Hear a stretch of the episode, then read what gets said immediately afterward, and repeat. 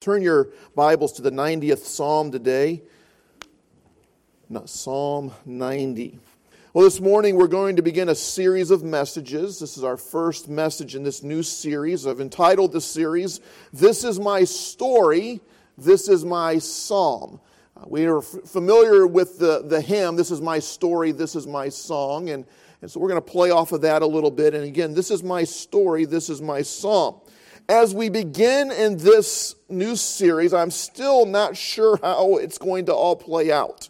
Um, I certainly do believe that the Lord led me to this study, and, and we're to begin now. But the question has been how do we do this? Uh, would we study every chapter? There's 150 chapters in the book of Psalms. Now, you take a typical year with, with guest speakers and different events, we're looking at three years of, of, of, messages if we were to go through every psalm. And I don't know if that would be prudent or the best way to go about it. I then considered would we study just the psalms that David wrote or the ones that we know that David wrote.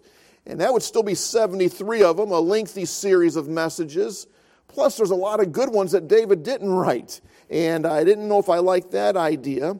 And so, as of right now, I want to venture into this study and ask the Lord to continue to direct from message to message, and we'll just see where God guides us. I don't think we'll go in any systematic approach of 1 through 150 or anything like that, just as God guides and directs.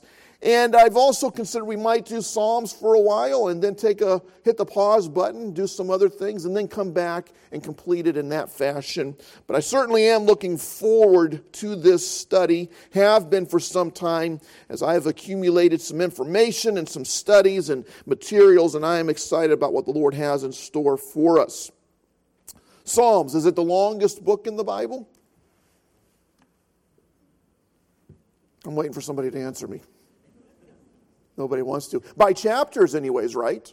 150. No other book comes close as far as chapters. Now, I asked that question to Google, and I got conflicting information from Google. I read several that said Jeremiah has more words than any other, and then actually Genesis and then Psalms. But then I read another one that did a study and said Psalms was number, number one. So I don't know. All right, and uh, I'll give that to you if you want to find that out. But it certainly is a long book. Because of where it's placed in our Bible, there's a lot of uh, middle things in it. The middle, the two middle verses of the Bible are from Psalms. Uh, look at Psalm, the 103rd uh, uh, Psalm, Psalm 103. The, the two middle verses of all the Bible are verse 1 and 2. Bless the Lord, O my soul and all that is within me. Bless his holy name. Bless the Lord, O my soul, and forget not all his benefits. Well, those are some good verses to have as some key mid verses of the Bible, wouldn't you think? Uh, the middle chapter of the Bible is Psalm 117. That also happens to be the shortest chapter in the Psalms and in the Bible. Uh, just, I believe, two verses, Psalm 117. And then just a couple of uh, chapters after that is Psalm 119, longest chapter in all the Bible. Uh, Psalm 119, uh, 176 verses, I believe, 22 stanzas. Uh, each stanza has eight verses. Uh, each stanza begins with a the, the, the, the, letter in the Hebrew alphabet, 1 through 22 in that order. It truly is a masterpiece, Psalm 119.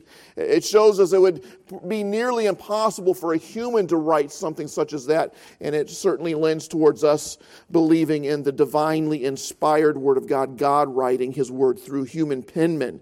And uh, what an amazing uh, chapter and an amazing book, Psalm 119.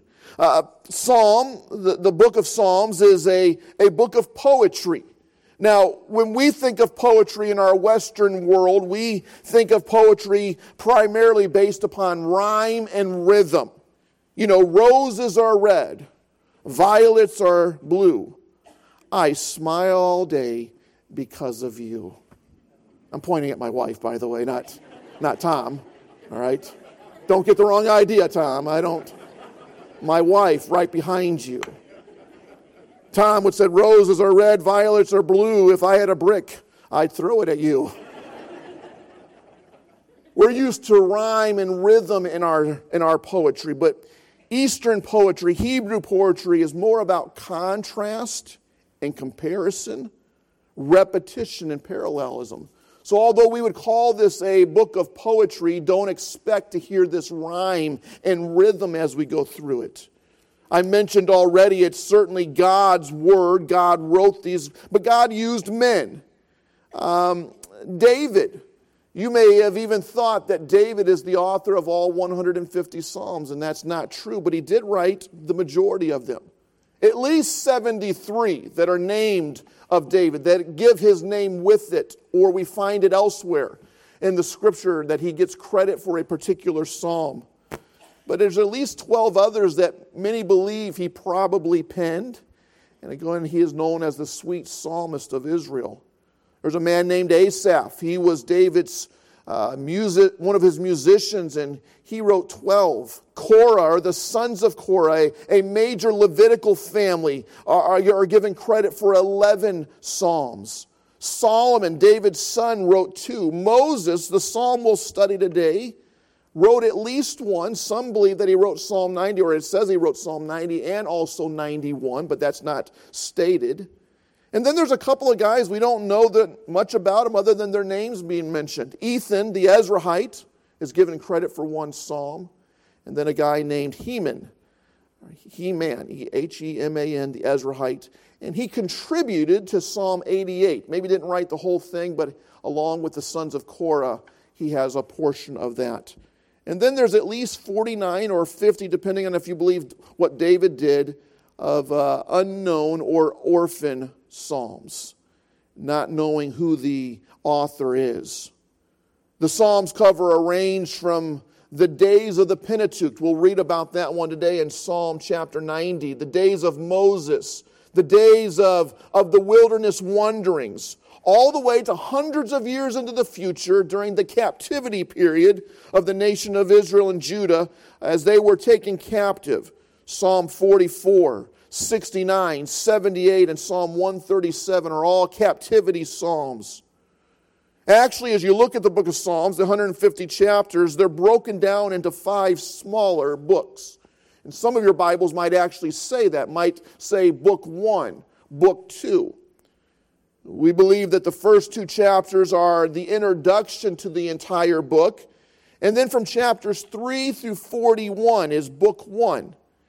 Book 2 is chapters 42 to 72. Book 3 is from 73 to 89. Book 4, the 90th through 106. And then Book 5, 107 through 145. In fact, if you look at the last verse of each of those last chapters of those books, you'll see a concluding thought. You'll see as the psalmist wraps it up, and there are some, some terms there that brings that section of Scripture to a close. And then there are the final five psalms that are the conclusion to the book. And those five psalms are all about praise. You'll see that word praise mentioned over and over and over again in those last five psalms. Each of the psalms and this is not something that would be dogmatic or all the way across there. Sometimes there's a blend, and sometimes there's some in the back and the front that are different. But overall, the Psalms fall into two categories either Psalms of lament, mourning, sorrow, or Psalms of praise. As I said, sometimes there's a blending in one chapter or one psalm. You might see both of those things. The Psalms of lament tend to be more towards the beginning to the middle, and the songs of praise tend to be more from the middle to the end.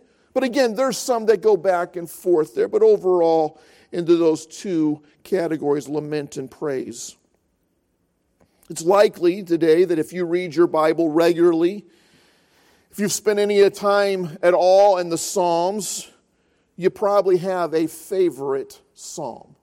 Well, it may not be your life verse or life passage or your favorite verse or passage in all the Bible, but you probably have a, a particular psalm that you, that you appreciate, that you love. In fact, how many of you have? You would say, Yeah, I, have got a psalm. That's, it's, it's something that's special to me. Many hands. Um, uh, the psalms, God has used them and does use them to meet needs comfort broken hearts, and gives hope and encouragement. It's been said that there's a psalm for every season of life, from the very beginning of life to the very end of life, from the highs of life to the lows of life. There's a psalm that you can go to and that will aid you.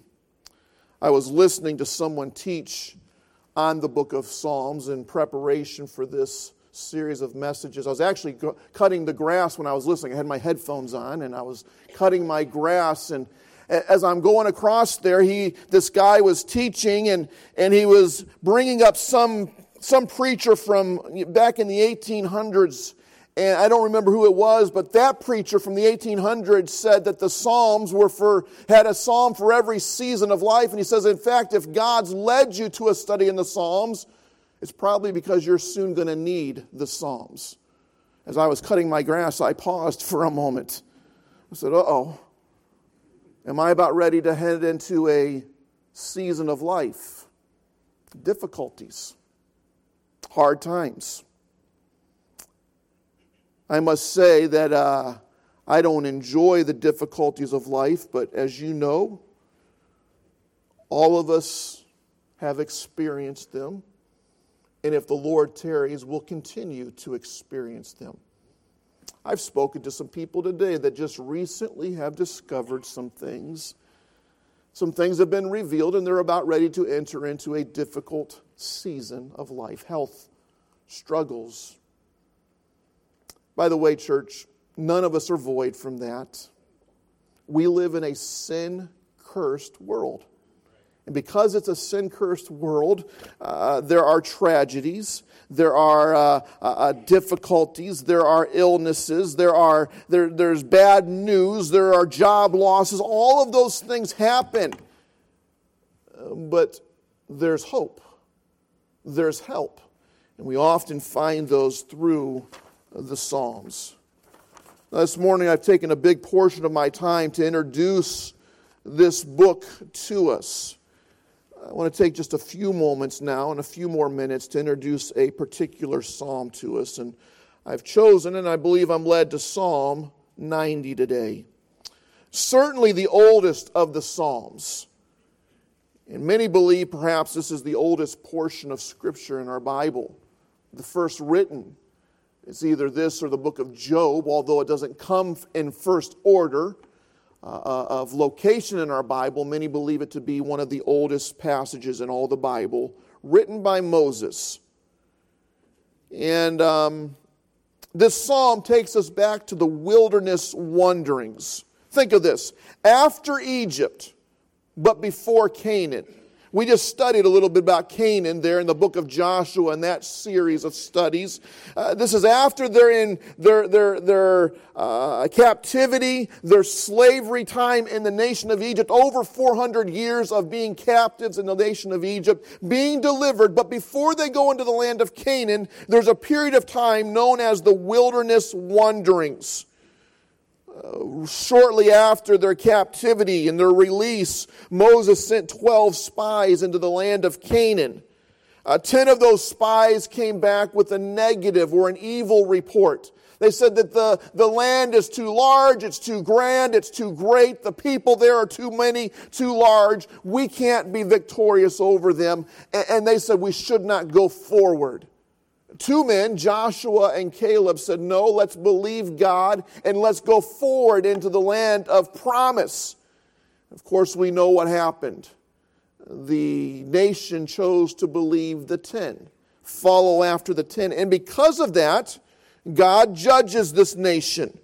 God allows them to live, but there's going to be a 40 year period of time when they wander in the wilderness. And in that 40 year period, this unbelieving generation, those that are 20 and above at that point, will die. It's a 40 year funeral march.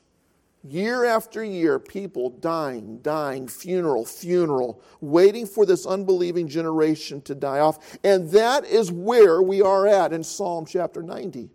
Moses is writing about it. He, he's, he's reflecting on these things. And so, as we read this psalm, let's consider the background. Let's consider what was going on. Let's consider the, the wilderness wanderings.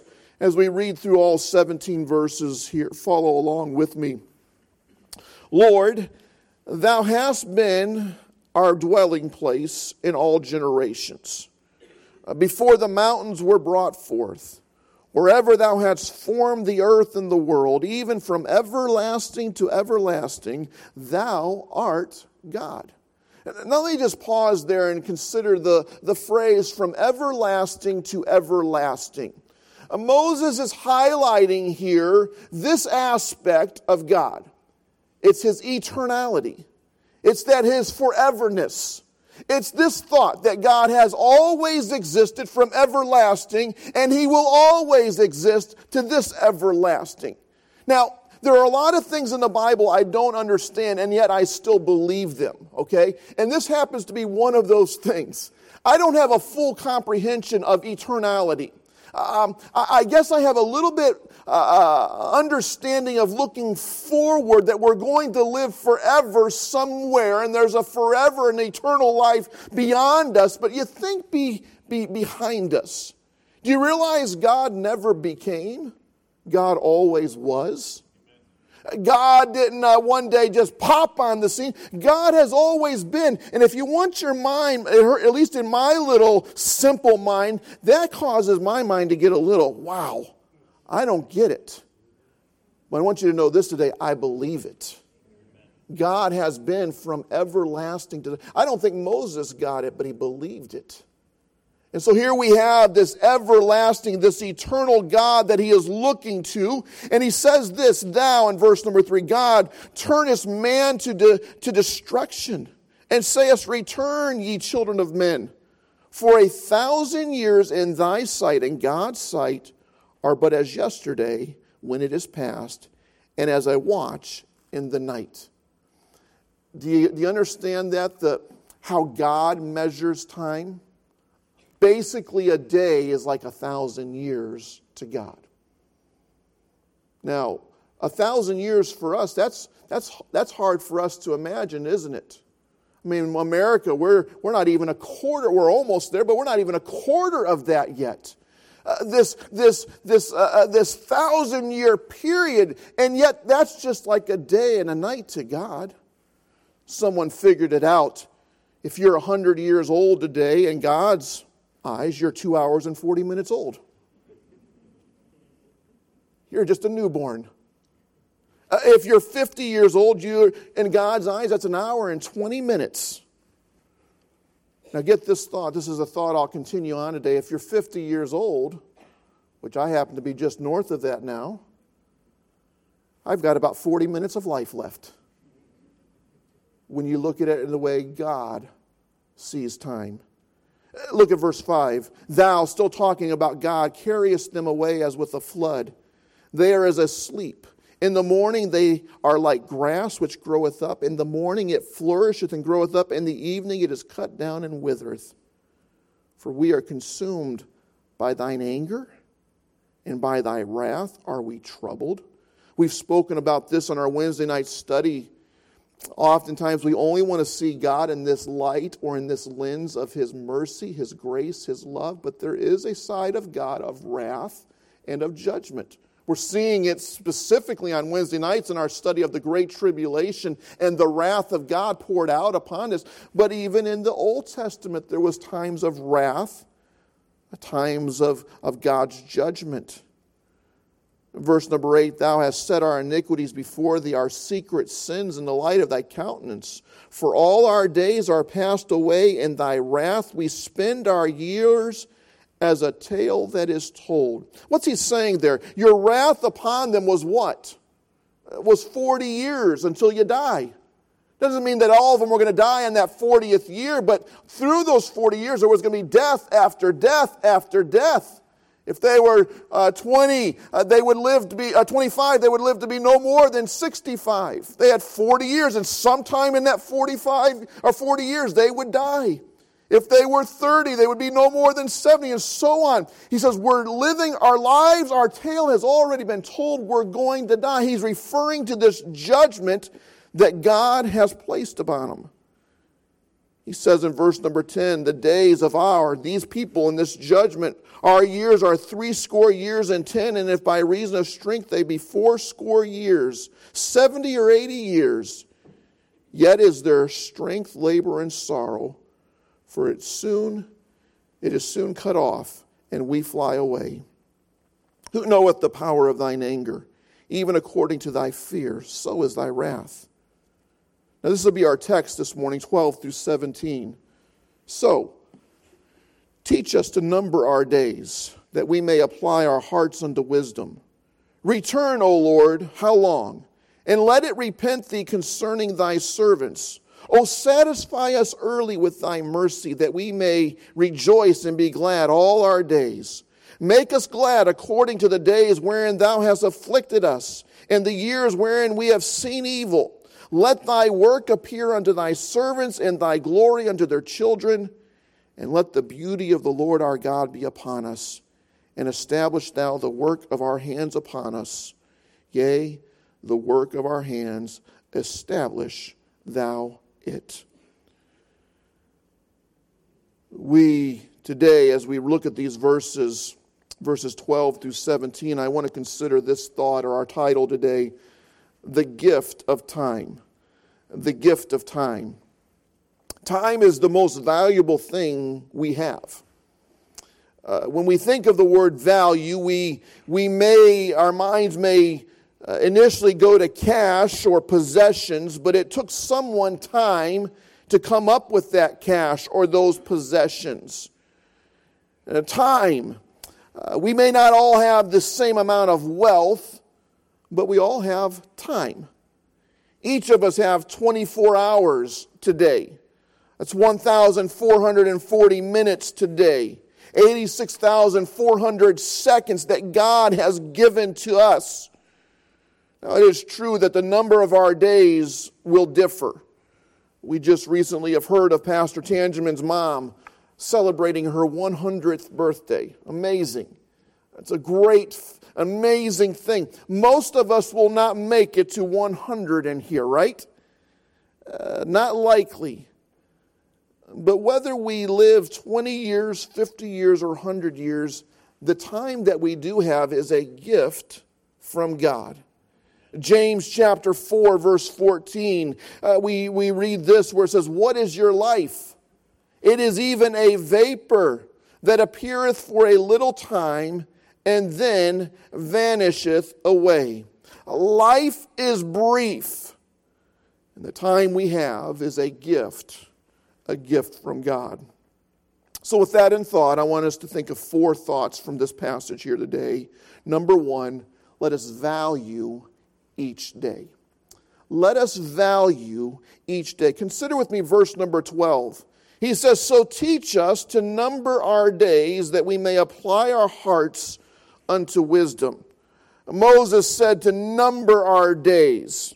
Now, if we were to take just on a 365 day calendar, no, no leap years in there. If you're 20 years old in here today, you've had 7,300 days thus far.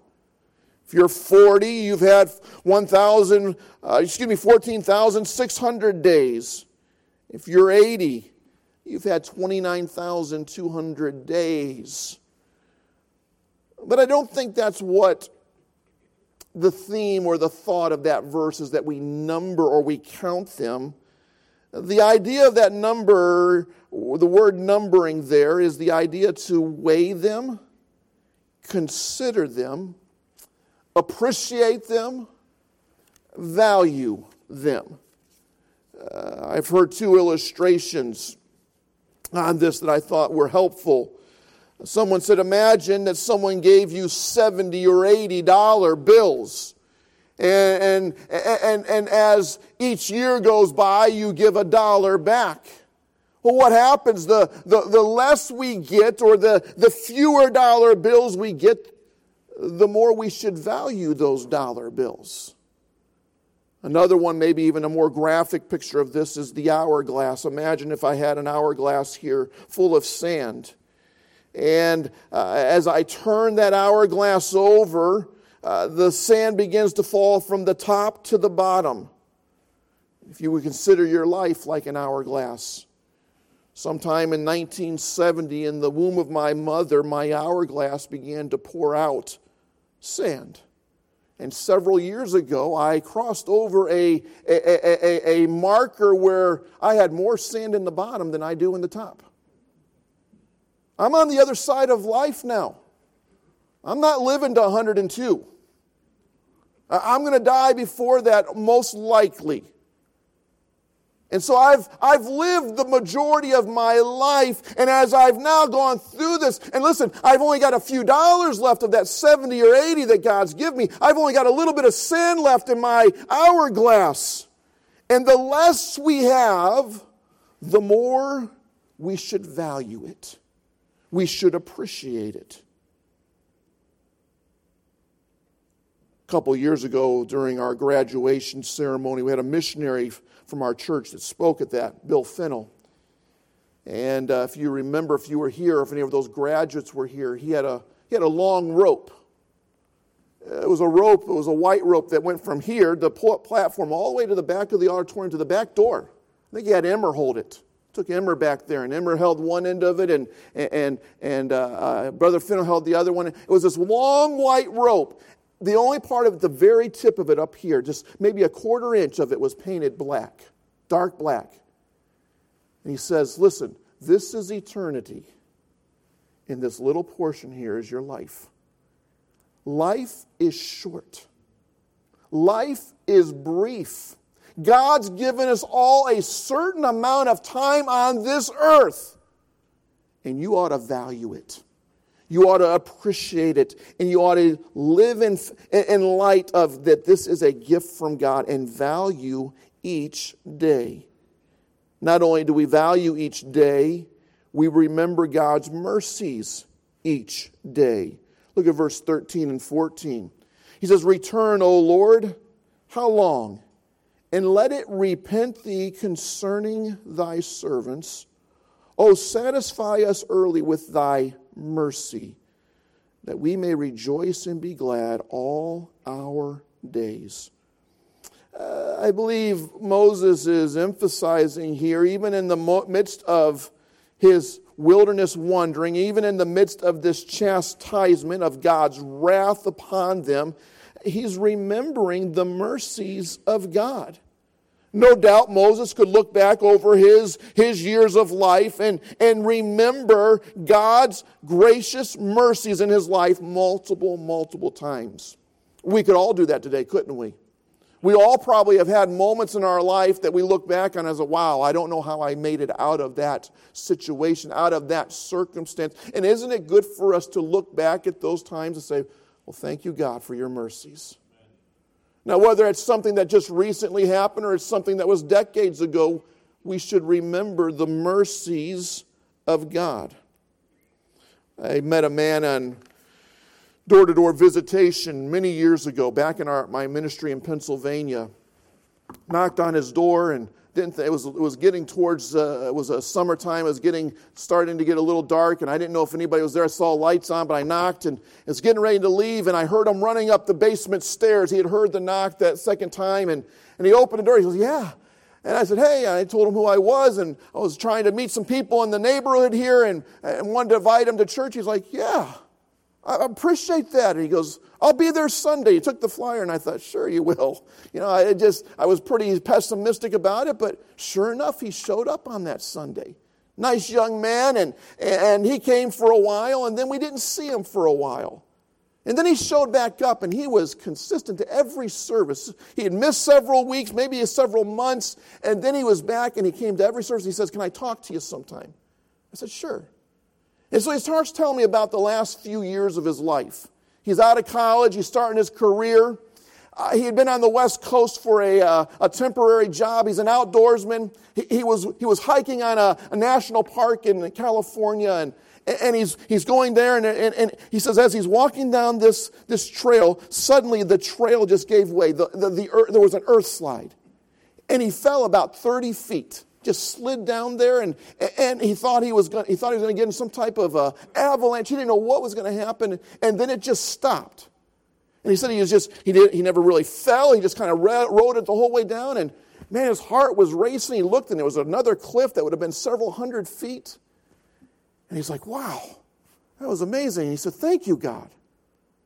He said at that time in his life, he really wasn't walking with the Lord. He wasn't consistent with the Lord, but he recognized that that was God, but nothing really changed in his life. He says, fast forward a few months, he is at another uh, location somewhere. He's doing another hike all by himself. And uh, he came to a, a river and he said, I'm going to go swimming for a little bit. And he had his swim trunks and he got those on and he's out there swimming and there was a, there was a big rock out there in the middle of this river and he wanted to go sw- swim to it and, and get up on that rock was his goal. And he, he swam out there and he gets his hands up on that rock and when he pulled himself up his legs got sucked underneath this big rock out the body of this water. And it, and it took him under and he was holding on to this rock the best that he could and his, his legs got pulled under. He said the, the force was amazing he said it pulled his shorts off, everything. He's just holding on there. And he's there for 15, 20 minutes holding on, and it's getting farther. And he, and he finally said, All right, God. And he let go. And he his arms got stretched out behind him, and he went through this little crevice, and he was going through these twists and turns. And underneath this rock, and about 10 seconds later, he pops out over on the other side of this rock, down on the other end of the river, in this little shallow pool, and he's laying there in this water, and he's like, Suddenly his shorts float by him. He grabs them and, he's like, Wow, God, what just happened? So then I'm, I, was like, I was like, Why are you telling me all this? And so he says, Well, last week. He goes, You know, I started coming to church and then I quit. He goes, Last week I was driving the motorcycle down this backcountry road. It's dusk. He goes, I'm going about 70 miles an hour. I'm opening it up. I'm having a good time. And a deer runs right out in front of me. He goes, I hit, I, I, I, lay the bike down. He goes, I'm skidding all the way down this road. The bike goes hurling by me. I finally come to a stop and I'm just laying there in the middle of this road.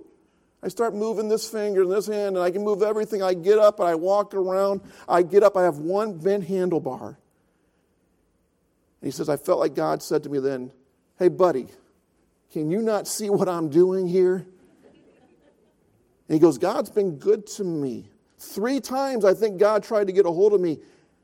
And he goes, I'm grateful for the mercies of God, and I don't want to forget them. And that guy got in church then. He started, I went through discipleship with me got right with God, got involved, married a girl in the church there, have multiple kids now serving the Lord. But it all came from a point of remembering God's mercies in his life. God being good to him. Lamentations chapter 3, verse 22 and 23 says, It is of the Lord's mercies that we are not consumed, because his compassions fail not. They are new every morning. Great is thy faithfulness. Every day remember God's mercies. Value each day. Remember God's mercy each day. Verse 15 and 16. Learn the lesson each day. Look at verse 15 and 16. Make us glad according to the days wherein thou hast afflicted us, and the years wherein we have seen evil. Let thy work appear unto thy servants, and thy glory unto their children. Make us glad according to the days wherein thou hast afflicted. Listen, I thought back to my days of childhood. I had good parents. I know not everybody has the same testimony as I did. Uh, I had good parents. They loved me and they disciplined me. Now, when I was getting disciplined, you know, the days of uh, meeting the Board of Education, the walk to the woodshed, go get your switch there for me, Mark, all those things that I had to do, I did not enjoy it then, but I look back and I say, I'm grateful I had parents that loved me and they disciplined me the right way, the good way, the proper way. I'm grateful for that now, not always then, because it taught me some lessons. Now, listen, there's things that we're going to do wrong, and God's going to bring chastisement, and you can learn from it, and you can even appreciate the chastisement God brings you through and allows in your life if you learn the lessons. But it's those hard headed ones, right? It's those kids that have to go through it over and over that sometimes they don't appreciate it. And it's because they're not learning the lessons. And so as we go through the difficulties of life and we go through the times of chastisement, let those lessons that God's trying to teach you, learn them. I have found with God in my own personal life that when I'm going through testings and difficulties that God has brought into my life, He doesn't just let me fail them and move on. Well, here's enough, but I'll let you go anyways. I got to retake those tests until I pass them. And God will bring them to you again and again and again. So learn the lesson every day that God is trying to teach you. Value each day. Remember God's mercies each day. Learn the lessons each day. And finally, let God be God each day. Look at verse 17. And let the beauty of the Lord our God be upon us and establish thou the work of our hands upon us. Yea, the work of our hands, establish thou it. Let God do what he does best. And that's taking bad situations, difficult situations, hard situations, even sometimes at my own fault, things that I've done. But when I may get right with God, God is able to make good out of the bad, isn't he? Uh, Romans 8 28, and we know all things work together for good to them that love God, to them who are the called according to his word. God can take my mess ups, the difficulties of life, and God can make good out of them. Watch God make something beautiful even out of difficulties, even out of tragedies. Today is a gift from God. You ought to value it. Today is a gift from God. You ought to remember God's mercies today. Today is a gift from God. So learn the lesson that God has for you today. Today is a gift from God. Let God be God and make it a beautiful day. Make it a good day. The gift of time. Let's take it a day at a time. Let's take it a moment at a time. Throughout this day, Let's look to God and trust Him, value it, remember His mercies. Uh, uh, all these things we've talked, let's let God be God in these things. Let's bow our heads and close our eyes this, this morning. Heads are bowed, eyes are closed. This day and every day is a gift from God.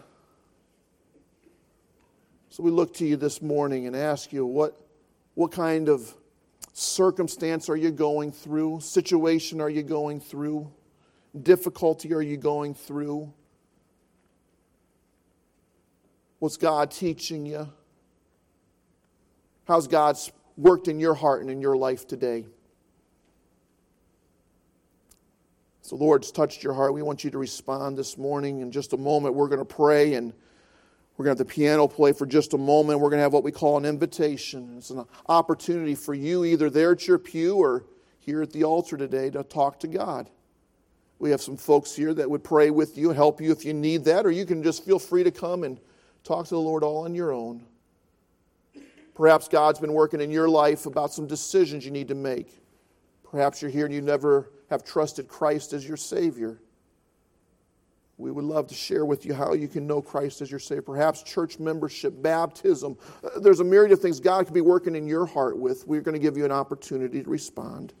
Father, help us today as we conclude our service and we close with this invitation an opportunity for us to respond as you've worked in our hearts and our lives. And Lord, I pray today that you've helped would help us to appreciate the time that you've given us we recognize that we have a brief time here on this earth and that every day needs to be lived for you. Lord, help us to value these days and remember your mercies, to learn the lessons that you have, you're trying to teach us, and to let you work and lead in our lives and make good out of everything. Lord, you know the hearts here, you know the needs. Work in them as only you can do. In Jesus' name. As our heads are bowed, our eyes are closed, would you stand with me today? Heads are bowed, eyes are closed, and as the piano begins to play, the Lord's touched your heart. This altar is available for you. You may even bow your knee there at your pew. Make an altar right there. Or you may just want to bow your heart today. But be obedient to the Lord this morning.